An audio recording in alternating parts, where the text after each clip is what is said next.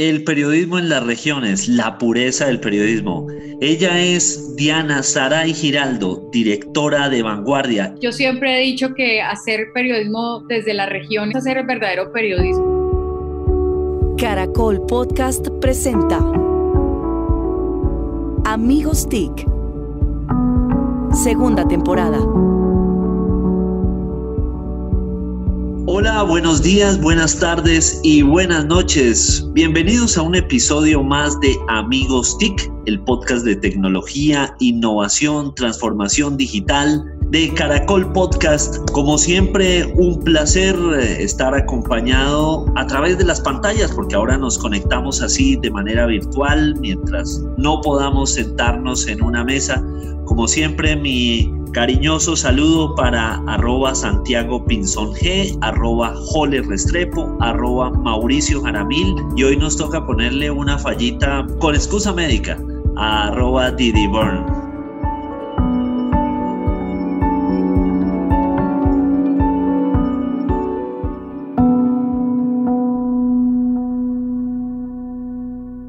Pues hoy tenemos una invitada de verdad muy, muy especial. Voy a, si ustedes me permiten, a, contarles de quién se trata. Nuestra invitada, y eso es también un motivo de, de alegría, es una persona que a veces tenemos la tentación de que nuestros invitados estén en Bogotá. Esta persona está desde las regiones, esta persona está justamente desde Bucaramanga. Es una abogada antes de asumir la dirección del medio para el que trabaja, fue subdirectora, fue columnista durante siete años. Allí fue una persona que se destacó precisamente eh, con sus trabajos de investigación. Fue la columnista durante esos años, la más leída en Santander, según los datos de cifras y conceptos ha ganado el Premio Nacional de Periodismo Simón Bolívar en tres oportunidades y uno, un premio, un reconocimiento muy querido por los santanderianos, que es el Luis Enrique Figueroa Rey. Varios de sus trabajos, por supuesto, han dado inicio a trabajos judiciales contra servidores públicos. Esta abogada es egresada de la Facultad de Derecho de la UIS. Allí recibió el título de abogada cum laude y por supuesto también tiene una especialización en Derecho Comercial de la Universidad Javeriana y de Periodismo en la Universidad de los Andes. Fue reconocida como la Mujer del Año 2018 por la Women's Club. Nuestra invitada, amigos, es Diana Saray Giraldo. Diana, bienvenida y muchas gracias por acompañarnos. Hola Víctor, hola a todos y muy feliz de estar aquí en este espacio. Qué rico poder tomarnos un café y hablar un ratico hoy. Bueno, pues muchísimas gracias Diana, de verdad, por aceptar la invitación, por ser eh, una representante no solo de, del buen periodismo, sino también de las mujeres emprendedoras, guerreras y de las regiones también. Entonces, de verdad, bienvenida. Gracias. Bueno, jóvenes, ¿qué tal nuestra invitada? Santiago, usted también fue culpable de que Diana esté aquí. Sí, a mí me gustó venir con la idea porque santanderiana, abogada de la UIS, mejor dicho, la región, la, tierra bonita, es Leopardo. Eso para todos los efectos es lo mejor que podemos tener. Yo creo que eh, hay muchos temas, pero pues empiezo, si les parece bien, con una pregunta muy sencilla y es, hace poco Vanguardia recibió una celebración especial por, por los años que tienen de, de, ayudar a que tengamos, exacto. Eh, se acerca Víctor, pero pues todavía estamos eh, a circunstancias distintas. ¿Cómo ha sido ese cambio ahora en esta era digital? Porque estamos dando un salto que ustedes han sido abanderados y tú lo estás viviendo en carne propia al dirigir esto. Entonces, primero felicitaciones por, por esa fecha y que nos puedas compartir eso. Bueno, arranco primero contándoles que yo tengo mi pasado rolo, viví 15 años en Bogotá y cuando estaba en el, en el mundo del derecho dirigí ámbito jurídico y les cuento esto porque se va a conectar con el tema de la transformación digital. Y ahí estuve al frente de la publicación Ámbito Jurídico Colombia y Venezuela por ocho años. Em, y llegó un momento, mi hijo nació en Bogotá, en el que quise equilibrar esa faceta. Yo creo que todos llegamos a un momento en ese que queremos equilibrar nuestra faceta de mamá, nuestra faceta y nuestra faceta profesional y una ciudad como Bogotá era, pues era una ciudad difícil para hacerlo. En ese momento, como yo creo que en el universo todo se confabula cuando uno tiene que ir por algún lugar, viene Vanguardia y se presenta la oportunidad de ser subdirectora. Llego primero como subdirectora hace nueve años y luego asumo la dirección de Vanguardia hace dos años. Precisamente estábamos ahí en ese momento listos para celebrar los 100 años y como tú mencionas en ese momento de tome un medio de 100 años, transfórmelo digitalmente y, y pongámoslo al día con las nuevas tecnologías. En ese momento dije, pues bueno, no lo puedo hacer sola. Obviamente, Vanguardia venía haciendo un proceso, esto no es de la nada, venía haciendo un proceso también juicioso con una versión web de hace más de 10 años, pero sin duda eh, estábamos quedados en lo que estaba pasando en el mundo de los medios que, pues como todos empiezan a enfrentarse a esta realidad digital y a este mundo digital y a este, eh, eh, este emerger de nuevos medios de comunicación ya no nativos en papel, sino nativos digitales, yo dije, no lo puedo hacer sola y me traigo a quien fue mi compañero en Legis en Bogotá, que es Alejandro Guzmán, que Víctor conoce muy bien porque por él llega Víctor a, las páginas de vanguardia. Alejandro es una persona que siempre ha tenido esa mente transformadora, esa mente, y le digo, ¿usted en qué está? Él en ese momento dice, estoy en Mintic, y le digo que un rolo absoluto, le digo, bueno, ¿qué le parecería vivir en Bucaramanga, venirse para la región y empezar a transformar conmigo un periódico de 100 años? Llega hace ya dos años también Alejandro, llegó al rato que yo, que, pues que yo asumí la dirección y empezamos este proceso de transformación que ha sido una cosa apasionante y que hoy quiero decir pues que me siento muy orgullosa del trabajo que se ha hecho. ¿Cómo arrancamos? Estudiando, porque dije, lo primero que tengo que hacer es cómo lo están, cómo lo está haciendo el mundo y cómo lo están haciendo los mejores. Eh, cuando estaba en Legis, Tito Livio Caldas, que era, eh, vivía en ese entonces el dueño de Legis, él me decía, mijita, todo en el mundo está inventado. Usted solamente tiene que estudiarlo y adaptarlo a su realidad. Y eso fue lo que hicimos. Nos fuimos para el New York Times nos fuimos para Nueva York y tuvimos, yo creo que ese es el momento así de, café en la mano y lágrima en el ojo de entrar en esa puerta y decir, estoy en el New York Times. Y pudimos sentarnos o pude sentarme con, con quien, e, el editor internacional y él me contó pues cómo ha sido ese proceso. Estuve un día completo allá y hay un libro de Ismael Nafrías que cuenta cómo fue todo el proceso de transformación y, y arranqué por ahí, por estudiarme ese libro. Luego fuimos a Univisión, ahí fui con Alejandro a conocer también Univisión es la plataforma más grande de, habla hispana en los Estados Unidos y han tenido un proceso también de, transformación digital interesantísimo. Aprendimos también ahí con él la generosidad de Daniel Coronel en ese momento que nos dio la entrada y de Ángela Patricia Yaniot, que eh, santandereana, coterránea, nos abrió las puertas también Luego llegamos ya a lo local a ver cómo lo estaba haciendo Semana, cómo lo estaba haciendo el país, cómo lo estaba haciendo el espectador. Y bueno, arrancamos con esto y ya llevamos un, ¿qué les puedo contar así que, que se pueda ver como tangible de lo que hemos hecho? Creación de nuevos productos, un aumento de la audiencia en un 37%, es una sostenibilidad en la versión impresa que también yo siempre he creído que, que ¿cuál, es mi, ¿cuál es mi carreta? Mi carreta es que todo tiene una audiencia.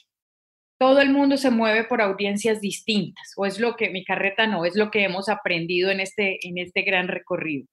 Todo se mueve por audiencias. Hay una audiencia distinta y hay audiencias que, que se informan de manera distinta. Una es la audiencia del papel, otra la audiencia del móvil, otra la audiencia del escritorio, otra la audiencia de las redes sociales, otra la audiencia del e-paper, y a cada audiencia se le llega de una manera distinta, con un diálogo distinto, con herramientas distintas, adaptadas a cada una de esas audiencias. Y esto nos ha permitido de verdad entender estas audiencias y hablarles como en su lenguaje. Nos ha permitido, como digo, crecer, consolidarnos y estar en la, yo digo que en la mitad de un proceso, porque hasta ahora vamos en la mitad de un proceso de transformación digital que a mí me tiene muy feliz y muy orgullosa de Vanguardia. Eh, dos comentarios, Diana. Uno es que, por supuesto, Alejandro es amigo TIC, estuvo mucho tiempo en Mintic, lo conocemos bastante en, en, el sector, entonces, nada, felicitarte porque definitivamente estás muy bien acompañada. Y lo otro es, frente, frente a, a, tomar referentes, a mí me gusta mucho la declaración que, hizo, que se hizo de Ecopetrol, considerarse premium follower. Es lo mismo que puedan haberse dicho, somos unos copietas o lo que sea, pero ellos lo pusieron una palabra súper bonita, premium follower, y es eso, ir al mundo, entender qué es, qué es lo, lo bueno y adaptarlo a, a, lo local precisamente como lo están haciendo ustedes. Entonces, celebrar, pues, digamos, como, como esa estrategia. La, la pregunta es, este, este panorama del COVID, ¿qué ha pasado con, con ustedes? ¿Ha acelerado los procesos? Porque, porque yo como, como consumidor, digamos, de, de, de contenido, lo, lo, que he visto y, y, he tratado es ir a, a medios, o sea, tratarme de, de, enterar por medios con la trayectoria como la que tienen ustedes y no, y, y no a entender, a hacerle caso al, al, que, a lo que diga cualquiera, digamos. Eh, va uno a fuentes serias. Eh, ¿Qué ha pasado con ustedes durante esta crisis? Bueno, el COVID, ¿qué hizo? Nos aceleró definitivamente una toma de decisiones y, un ajuste de procesos que venían en camino, pero que, que se estaban demorando. ¿Qué pasó? Desde el día uno en que empezó la cuarentena, mi sala de redacción se fue a la casa, pues en este momento tenemos la tecnología para poder operar todo el periódico como tal, todo el sistema informativo desde la casa, con una plataforma que se llama Millennium, que, pues que es muy grande. Entonces, primer día nos fuimos desde la casa, pero como no estábamos en la sala de redacción y no nos estábamos viendo todo el tiempo, pues eso nos obligó a, a como digo, a optimizar unos procesos que ya, ya veníamos trabajando pero que esto dijo definitivamente nos toca ya. ¿Qué pasa? Yo tengo un medio que se llama Vanguardia, con una edición impresa, con un e-paper, que es como la versión digital del impreso, con una versión móvil, que es pues, Vanguardia Web, y tengo por otro lado un medio popular que se llama Cubo.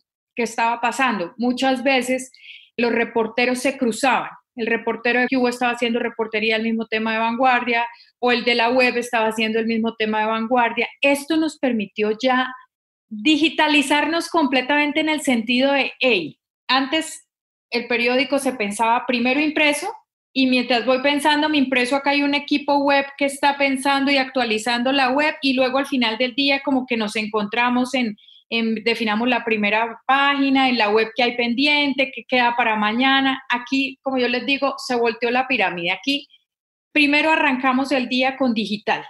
¿Qué es lo que está tendencia? ¿Qué se está moviendo? ¿Qué, qué es lo que está pasando en el día, en el, en el día a día con una matriz empezamos a mirar cuál es el tema local, cuál es el tema nacional, cuál es el tema y quién que de todas las salas de reacción se está encargando de qué. Y de este trabajo del día a día, la tarde se vuelca al impreso. Después de que tengo resueltas las actualizaciones en, en, en, la web, en las versiones móvil, en la tarde digo, bueno, ¿cuál es el tema que me da para hacer el análisis de mañana? ¿Cuál es el tema que definitivamente mañana va a ser agenda? Voy a decir un ejemplo claro de lo que pasó ayer, lo que pasó en estos días. El alcalde va a decir que se van a abrir o el presidente va a decir que se abren aeropuertos, por ejemplo, o el presidente va a decir que viene ahorita. Listo, esa es la noticia del momento. Se va, abren aeropuertos o vuelve el mercado o lo que quiera que, que, pueda pasar en un día cualquiera en este, en este marco de pandemia.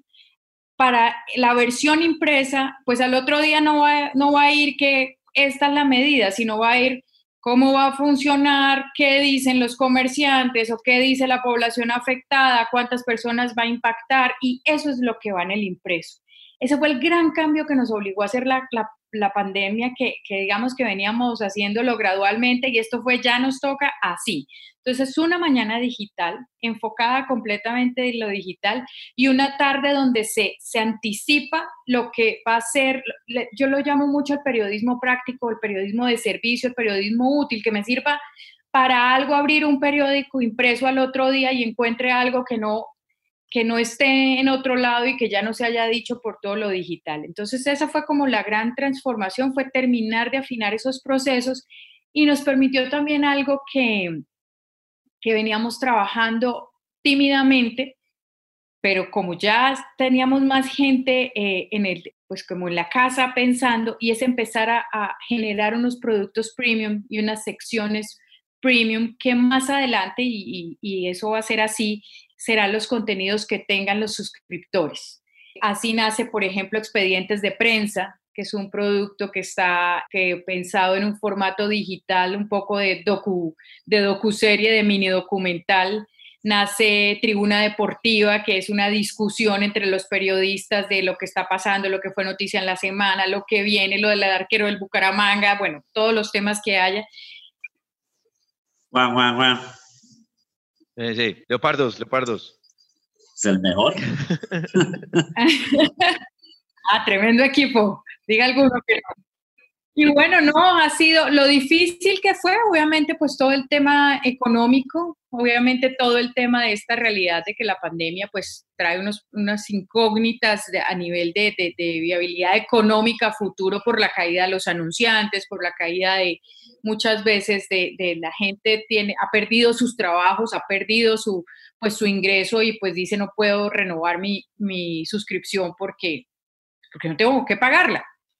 Pero, pero hablando en lo positivo, ha sido un gran momento de transformación, fue un gran momento de, y de ver lo berraquitos que somos y de ver lo capaces de que, que somos y de terminarnos de convencer que, que vamos por el camino que es, creo yo.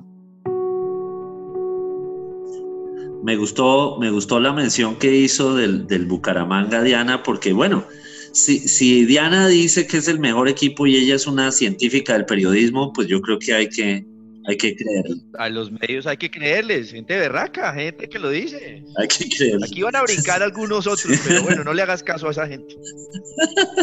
no, pero una, una cosa también, Diana, creo que algo de lo, de lo que yo creo que sigue siendo retador, aunque uno pueda, uno, algunos puedan decir que es un tema de, de forma, pero cuando 100 años está enquistada el, el, la marca vanguardia liberal, y pasa a llamarse solamente vanguardia, todavía la gente le sigue diciendo, ah, sí, consígame una vanguardia liberal. Ah, eh, hoy tenemos de invitada a Diana Giraldo, la directora de Vanguardia Liberal. Más allá de la, de la, de la marca, eso, eso implicó y sigue haciéndolo un reto de, de entrar a la gente con la idea de esa transformación, de ese cambio de estrategia. ¿Cómo va, ese, cómo va esa lucha diaria? No, ese fue, el cambio de nombre fue una cosa muy dura, inclusive yo ayer decía, ¿será que, que, fue la decisión correcta? Porque la gente sigue hablando de vanguardia liberal, por supuesto. ¿Qué llevó al cambio y qué fue lo que nos motivó? En el marco de los 100 años nosotros rediseñamos todo el periódico, cambiamos los colores corporativos. Vanguardia tuvo un inicio hace 100 años, como todos los medios tradicionales en este país, obviamente un inicio político, partidista vinculado al Partido Liberal y era vanguardia liberal de Alejandro Galvis Galvis, patriarca liberal santanderiano. Eh, y su color era rojo, siempre fue predominantemente rojo por ser eh, pues el color del partido. ¿Qué pasó? Cuando llegamos a estos 100 años y a mí, eh, ay, todo el tiempo al medio lo empiezan, o durante todo el tiempo lo atacan con, claro, ustedes el medio de los liberales, claro, como ustedes son el periódico del Partido Liberal, y entonces los corruptos y los liberales, y yo decía, esto no tiene sentido, o sea, no tiene sentido que a estas alturas nos sigan relacionando con un partido que hace décadas el medio ya no tiene ninguna vinculación con un partido y pues aprovechando los 100 años se planteó fue una decisión muy difícil y les digo sobre todo por don Alejandro Galvis Ramírez, el segunda generación, sí. de decirle, ya no vamos a hacer más vanguardia liberal, vamos a hacer vanguardia, porque eso somos, un medio a la vanguardia, no estamos, entonces él me decía, pero mijita, somos liberales y yo somos liberales en el pensamiento y somos liberales en la defensa de las libertades, en eso lo seguiremos siendo siempre. Pues no tiene sentido seguir vinculados a un partido. Se tomó la decisión de quitarle el liberal, de cambiar el rojo y volverlo verde, que ese verde, así suene, es algo que está muy adentro, ese verde es la fusión perfecta del el azul de la bandera de, de, Bucaramanga, del escudo de Bucaramanga y el verde de la bandera de Santander, da el verde que es hoy vanguardia. y ese verde tiene un sentido de renacimiento, de esperanza, de unión. Precisamente yo quería acabar con esa polarización de partidos, de neutralidad en el sentido de objetividad y nos fuimos con eso. Pero mira, mi mamá todo el tiempo es, y en vanguardia liberal, en vanguardia que yo, mamá, vanguardia, vanguardia. Y creo que, creo que ahí quedará el liberal, pero yo digo somos liberales en esencia porque es un medio liberal en su pensamiento, no de ideología partidista liberal, sino de pensamiento liberal y de esencia liberal, porque el medio ha sido toda su vida y en estos 100 años que me tocó la tarea de al hacer el libro, estudiar lo que ha sido el medio en 100 años, este ha sido un medio rebelde toda la vida, ha sido un medio en contra de, de como del de lo que es... Beligerante. Beligerante, esa es la palabra. Y bueno.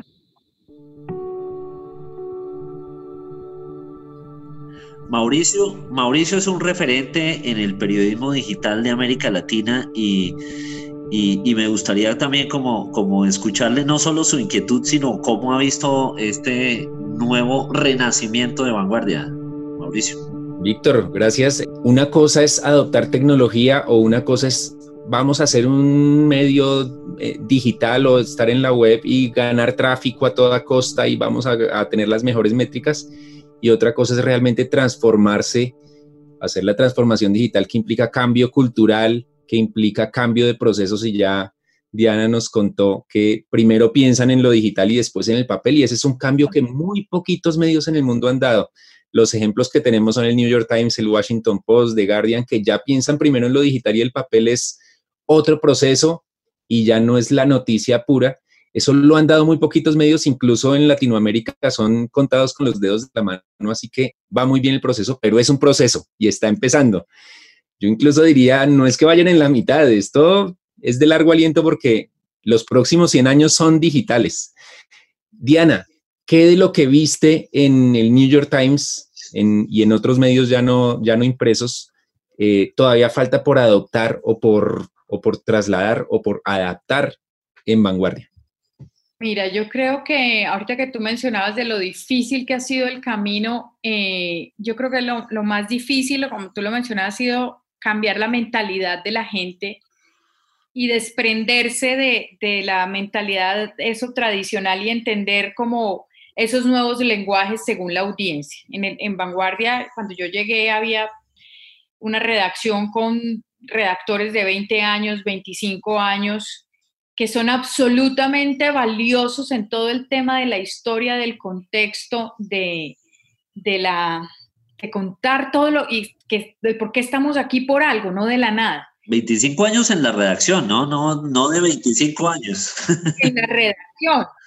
Y mira que cuando tú me preguntas ahorita qué, qué nos falta, nos falta primero convencernos que la edad no tiene nada que ver con ser digital, transformador o demás. La persona que lidera el proceso de transformación o lo lideraba cuando fui hace dos años en Univisión tiene 65 años, que fue mi primera gran sorpresa. Y él me transmitía eso, que lo más difícil era hacerle entender a la gente que, la transformación es una cuestión de actitud, una cuestión de, de mente, una cuestión de querer y no una cuestión de edad. Entonces, el primer gran cosa que nos falta es como convencernos que, esto es una cuestión de, mente elástica, de mente abierta, de entender y que uno no se las tiene que saber todas, sino porque muchas veces ese miedo a lo digital y ese miedo a la transformación paraliza. Y, y, realmente te das cuenta que al final es, no te las tienes que saber todas, pero tienes que entender de qué se trata. Entonces, uno creo que nos falta esa permitirnos muchas veces entrar en ese mundo y lo veo en todos. Sé que esto lo están pasando todos los medios. Hablando también con colegas de otros medios, me decían, esa pelea entre el impreso y lo digital sigue estando y lo que no hemos entendido es que es absolutamente complementario. Mira, ahorita que con este expedientes de prensa que estamos haciendo, que es contar como esas historias que fueron que fueron noticia durante 100 años, pero en una narrativa 100% digital, esos periodistas de 25 años son los que tienen todo el contexto y son los que tienen todo, y ese periodista, mi, millennial y centennial, que no tiene ni idea de que, que eso ocurrió, es el que tiene la capacidad de transformar eso que le está contando el otro en esos nuevos lenguajes narrativos. Yo creo que nos falta perder, entender que no somos rivales, sino que somos un complemento absoluto de todo. Y no, si me a hablar de, periodismo, lo que creo que nos falta al periodismo local y nacional, ahí sí creo que me va a extender muchas horas porque nos falta, indiscutiblemente creo que nos falta entender que todo, todo, todo, todo lo que se hace sin importar cuál es tu fuente necesita contraste, necesita investigación, necesita profundidad, necesita ir mucho más allá. Y en eso sí creo que todos los medios eh, tienen un, tenemos un gran mea culpa en el país. Y ahí sí son los atributos clásicos del periodismo. Pues no haciendo lo que hace Mauricio, pero un poquitico de 1A y 1B en las preguntas. La, la 1A es esa sección que tú promueves de libros que, cada rato compartes o que nos invitas a bajar el QR. ¿Cómo la, cómo la construiste y cómo la estás eh, desarrollando? Y la segunda porque obviamente afinidad en leer libros y estar en eso. Eso, implica mucha capacidad de, estar en el detalle. Y la otra es, ¿cómo es esa combinación del talento de las universidades para vincularlos a, trabajar ya en el periodismo regional? Bueno, esa iniciativa es de la Casa del Libro Total, que es una, una entidad que está aquí en Bucaramanga de gente pilísima, que son sistemas y computadores, que ellos han digitalizado una inmensísima biblioteca y la tienen a disposición de todos, no solo los santanderianos, sino de todo aquel que quiera entrar al libro total, se llama, el libro total, y ellos han puesto a disposición y nosotros en Vanguardia lo que hacemos es eh, publicar como la gran biblioteca que ellos tienen a través de los códigos QR, lo estamos haciendo por autor, eh, el domingo pasado lo hicimos por nivel educativo de plan, de, de plan lector, pero para ellos, por ejemplo, mira, esa es una muestra divina de lo que es cuando una ciudad se, cuando, de lo que sirve un medio de comunicación y la fuerza de un medio de comunicación. Eh, en, muchas veces hay mucha gente haciendo grandes esfuerzos y, no se ven o no tienen tanto impacto dentro de la ciudad. Cuando nos salíamos con ellos y, y se pudo mostrar en el, en el medio lo que estaban haciendo, creo que la, fue mucho más masivo y ahí estamos. Pero esa iniciativa es del libro total. Nosotros como vanguardia solamente hemos sido el vehículo para contarle a la gente lo que ellos, lo, que ellos están haciendo. Y la segunda pregunta, ¿cuál fue? El talento para las universidades vinculados en el periodismo local. Ah, ya. Bueno, tenemos una relación muy cercana con, con, pues, con todas las universidades, pero pues especialmente la UNAP es la Universidad Autónoma de Bucaramanga, la Facultad de Periodismo nace de vanguardia. Alejandro Galvis Galvis, el fundador, cuando gana su Simón Bolívar, dona su premio a fundar y a crear la Facultad de Periodismo en Bucaramanga porque no existía en ese entonces. Digamos que hay un vínculo muy cercano con la, con la UNAP, que fue la primera, pero ya ha crecido mucho más, está la Pontificia, ahorita también la UDES abrió abrió también periodismo y lo que hacemos nosotros es somos la, plaza de práctica de, los estudiantes, pero mira que ha sido una experiencia. Hace dos años arrancamos un proceso muy serio con los practicantes de empezar a especializarnos en unidad investigativa, en, en digital. Ahorita estoy haciendo un experimento que ha sido espectacular, que fue traerme practicantes no de periodismo, sino de audiovisuales de artes audiovisuales. Ganador absoluto, un éxito absoluto, porque ellos tienen la producción que el periodista no tiene, la producción multimedia que no tienen, y eso ha sido el hit. Creo que ya van a empezar a tener más de, más de artes audiovisuales que de periodismo. Otros están en, en comercial, en la parte comercial de generación de contenidos comerciales, y así es, y otros están en Cubo. Pero para mí ha sido, la, las universidades han sido clave en todo esto, nos dan muchas veces ese apoyo que yo no puedo como empleador tener, yo no puedo tener todo ese recurso, pero ellos sí, ellos nos ayudamos los dos, ellos necesitan la práctica, yo necesito el recurso y, y ahí han crecido. Y te cuento que todo el que pasa por vanguardia termina quedándose luego en vanguardia como, pues ya como miembro de trabajo de planta, eso ha pasado y esa es mi lista siempre que hay una vacante, yo miro mis practicantes, digo que este pelado fue bueno, este fue, este me lo quiero traer, entonces como una bolsa de empleo ahí interesante.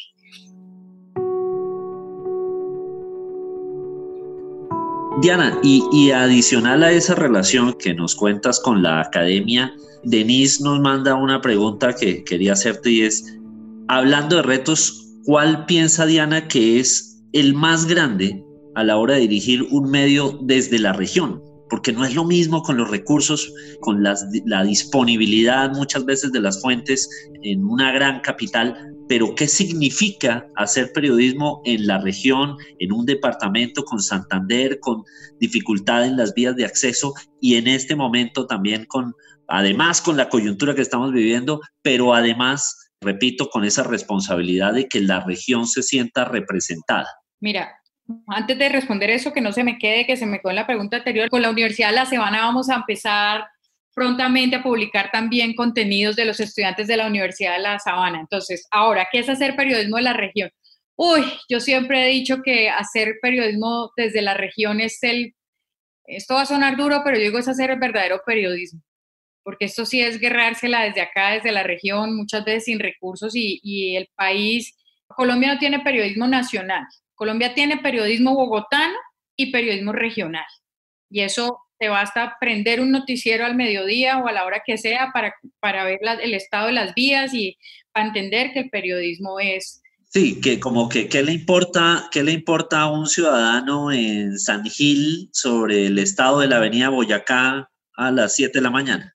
Ha sido para mí la gran sorpresa cuando llegué a, Bucaramanga a dirigir un medio regional fue entender el bogocentrismo tan arraigado que cuando estaba en Bogotá no me daba cuenta. Mira, ejemplo claro y específico, ningún funcionario de entidad pública regional puede hablar sin la orden de Bogotá. Ninguno. Entonces tú estás aquí, yo le pregunto a la Fiscalía Seccional, a la Procuraduría Seccional, y la respuesta de todos es no podemos hablar sin que Bogotá nos dé la autorización. Entonces esto estuvo aquí rogando prácticamente que Bogotá te pare bolas para contestarte. Hay jefes de prensa queridísimos, como en todo, hay jefes de prensa que miran a la prensa regional como por debajito, bastante por debajito, entonces nunca le para bolas. Entonces es un drama, porque mira, caso concreto, fuimos a entrevistar a Ernesto Báez en la cárcel de Itagüí. Todo contacto. Se necesitaba que llegara un permiso a Bogotá. Viajamos a la cárcel de Itagüí en Antioquia y esto era el periodista el director de la cárcel, estaba yo, y en el patio Ernesto va desesperando y no podíamos entrevistarlo porque no llegaba un permiso de Fiscalía Bogotá. Y esto era llame y llame al señor y diciéndole, por favor, qué pena, pero ya se fue, se fue a almorzar y no mandó el papel y no dejó la autorización. Yo le decía al director de la cárcel, mire, vine desde Bucaramanga por favor déjemelo entrevistar y yo le juro que no publico hasta que no llegue el permiso. Como decía, yo no puedo hacer eso, me votan, obviamente, y yo obviamente no podía. ¿Qué nos tocó? Quedarnos, pagar hotel, quedarnos un día más, solamente porque la persona encargada, funcionario de Bogotá, se fue a almorzar, no mandó el mail, era enviar un mail, no lo mandó y mira, y esto es todo el tiempo. Yo quise entre Joana Macías, una, un caso muy sonado acá, que fue una, una profesora que asesinó a su bebé de cinco días de nacido. Lo mismo en la puerta de la cárcel y no puedo entrevistarla hasta que llegue el permiso del IMPEC de Bogotá. O sea, está el director de la cárcel, el IMPEC de acuerdo, el, el recluso de acuerdo, pero hasta que no llegue el papel de Bogotá, no se puede. Y esto es con todo. Esto es con absolutamente todo, con las audiencias de los políticos, con un... entonces es un drama porque e, es muy difícil hacer periodismo desde las regiones porque toda la información, toda la información pública oficial está centralizada en Bogotá. Y muchas veces estas entidades miran, y esa es la realidad, al periodista regional lo ponen en el último lugar de la lista. Y además tú tienes acá de frente a todo el poder político, a todos los corruptos, a tú te cruzas la calle y están al frente, tú les estás dando la cara y esa es como mi gran frustración. El periodista regional es el que pone la cara, el periodista regional es el que arriesga su vida, el periodista regional es el que está ahí y muchas veces está arriesgando, también su comida, su este, y necesita el apoyo muchas veces de las instituciones y esta, este centralismo tan fuerte hace que tú quedes abandonado. Entonces es un periodismo muy difícil, pero al mismo tiempo, que es lo lindo de hacer periodismo regional? Es que es un periodismo mucho más cercano a tu, mucho más real, digo yo, es mucho más de práctica, como decía ahorita, de servicio, de que se abrió un hueco en esta calle, por favor, estamos tantas personas sufriendo y tú puedes solucionar, realmente puedes hacer algo. Y a mí eso me encanta. Yo siempre les digo a todos mis periodistas, eh, esa es la verdadera satisfacción, cuando tú tienes, por ejemplo, la persona que está buscando una casa y tú solo conectas los puntos y buscas a la persona que es y permites solucionarle una situación, para mí eso es lo que vale la pena todo. Eh, no, Víctor, quisiera compartir que pues usted y yo que damos capacitación a periodistas regionales, sabemos que los verdaderos héroes son los periodistas regionales. Y eso que Diana nos cuenta de las limitaciones, siendo vanguardia, un medio reconocido, en todo caso nacionalmente e internacionalmente, imaginémonos la situación de los periodistas en Mocoa, en Arauca, en Chocó, son unos verdaderos héroes solo por estar trabajando todos los días en periodismo y enfrentando todo sin ningún respaldo o con un mínimo respaldo. Eh, ellos son los héroes. De pronto, Diana se ha ganado premios y algunos han, ganado premios eh, muy bien ganados, pero muchas veces solo por estar en Bogotá y en un gran medio eh, es fácil ganarse los premios, pero los héroes son esos que están allá en las regiones. A mí me pasó algo cuando estuve, me, me invitaron por Transparencia por Colombia a una charla de, corrupción, porque esa ha sido mi pasión, siempre ha sido denunciar corrupción. Y me acuerdo que estaba Norbey Quevedo del Espectador y dice, es que periodismo de investigación en este país solo hacemos dos, Semana y El Espectador, nadie más. Y me volteé yo absolutamente indignada y le digo, no señor, el periodismo que se hace en la investigación en las regiones es muy fuerte, muy valioso y se paga con vidas, y se paga con la vida muchas veces. Y, el drama es que muchas veces esfuerzo y esa, y esa propuesta termina, termina o, lo mató el político, lo sacó, lo bloqueó, lo, o, literalmente la persona la asesinaron y al final no pasa absolutamente nada. Entonces yo sí soy una partidaria del periodismo regional y yo digo, esa es la esencia de verdad de la, la, pureza del periodismo de cancha, es el periodismo regional. El periodismo en las regiones, la pureza del periodismo. Ella es Diana Saray Giraldo, directora de Vanguardia, y estuvo aquí en Amigos TIC. Encuéntranos en Instagram como arroba caracol podcast. Envíanos tus mensajes y comentarios.